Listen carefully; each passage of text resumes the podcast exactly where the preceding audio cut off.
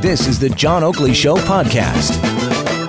We have listened widely to families, parents, educators. Uh, overwhelmingly, the feedback was that they wanted a bit more time in its implementation, which is why we've decided to uh, move forward with implementing the online learning in September 2020, but provide the students till 23, 24, that cohort, to actually implement the plan and to achieve the two. There's the Education Minister, Stephen Lecce, having just discussed with Harvey Bischof, the head of the Ontario Secondary School Teachers Federation, the idea that Lecce is going very public with his statements and his policy plans uh, insofar as online learning. Uh, this has to do with taking it down to two courses that are mandatory before graduation as opposed to four. So he's cut it in half, the requirement, uh, showing himself to be what? Conciliatory, and Bischof is apoplectic about that, saying that belongs at the negotiating table. We only found out about it through the media.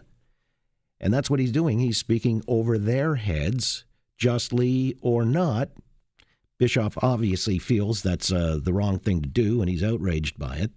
But let's get Elissa Freeman in here, public relations strategist and PR and pop culture media expert, to uh, address that and other matters concerning PR, public relations, and so on and so forth. Elissa, good afternoon.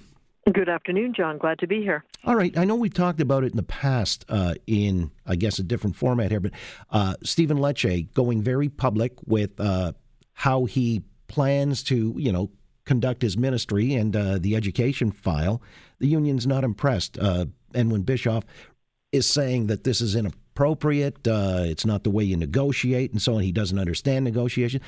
It's really a PR contest uh, in the court of public opinion, isn't it? Well, it certainly is, and it's kind of interesting that Adam Bischof is saying, "Well, you're you're doing all your uh, arguing, you're putting out your platform via the media." Well, you know, isn't that the pot, the pot calling the kettle black? Isn't that what the unions have been doing all this time? So, you know, when somebody plays your own game back at you, of course, there's, uh, you know, there is some consternation there. Well, uh, in in so doing, when Lecce mentions, you know, they've widely consulted with parents groups and blah blah blah. Uh, again, does that give him a cachet of legitimacy, saying, oh, "Look, we've already gone to the principal stakeholders, and he's playing that hand"? Well, yes, absolutely. So what what uh, Lecce is doing and why he has the upper hand here is that he is putting out his messages unfettered. So he there is there's only one way to come back at them, which is to come back at them after they've been put out. So when you have the opportunity to have your own platform, put out your messages without any sort of noise at the get go, you tend to have a clean slate in terms of your narrative, and it comes out exactly the way you want it without any disturbance. Now, of course, people are going to come back at it and say what they have to say about it. But they find themselves back in their heels because uh, Lecce got the upper hand in this case. All right. So even though it's being branded by the union as bargaining through the media, uh, it has its desired impact or effect.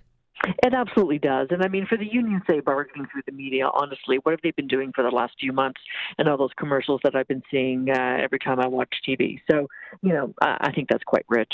All right. Again, with Elissa Freeman, she's a PR and pop culture media expert.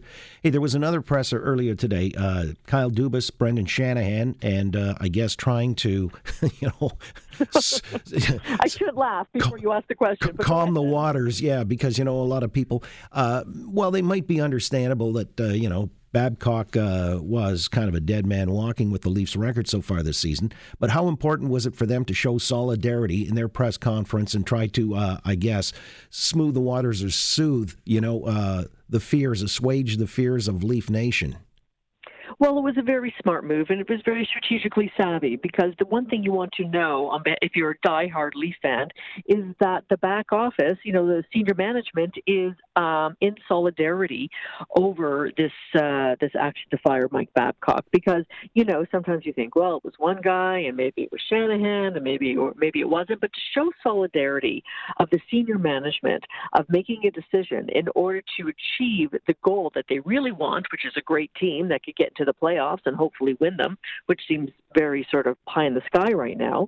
However, when you don't show solidarity, it might show cracks in the armor in terms of the uh, of, of, the office, uh, senior office the, of the Maple Leafs. But this way, by showing solidarity, it means that we've discussed this, we've given this forethought, we've uh, batted around all the other options, and together we agree that we needed to do this now. All right, no ambiguity. Uh, here we are. It's all for one and one for all.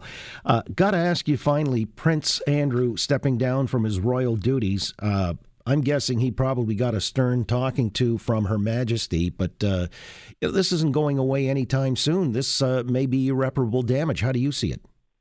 Well, I think in the 93 years uh, Queen Elizabeth has been alive, and you know the monarchy has gone back certainly much uh, longer than that, and they've had their share of uh, very important issues, which many felt at that time, in those particular times, could have toppled the monarchy. But this this is possibly the most serious issue ever to face the British royal family. You're dealing with uh, pedophilia. You're dealing with, you know, sexual allegations. You're dealing with underage girls. I mean, it can't get any worse compounded by that horrible interview that Prince Andrew did with the CBC, which showed no remorse and no really great explanation. But you'll notice that when the um, when Prince Andrew supposedly penned his own statement to the media saying that he was stepping back, this is what they should have done in the first place. It was much more well thought out. It had much more. It had remorse actually in it, where you didn't get that from him. And had they not gone the big televised tell-all interview, I don't think he'd be in this place today. Yeah, it was ill-advised. Uh, my understanding is his uh, whole public relations team kind of quit in protest because they had advised against it, but he went ahead anyway. I don't know. That uh, might be arrogance, a sense of you know immunity from any kind of fallout.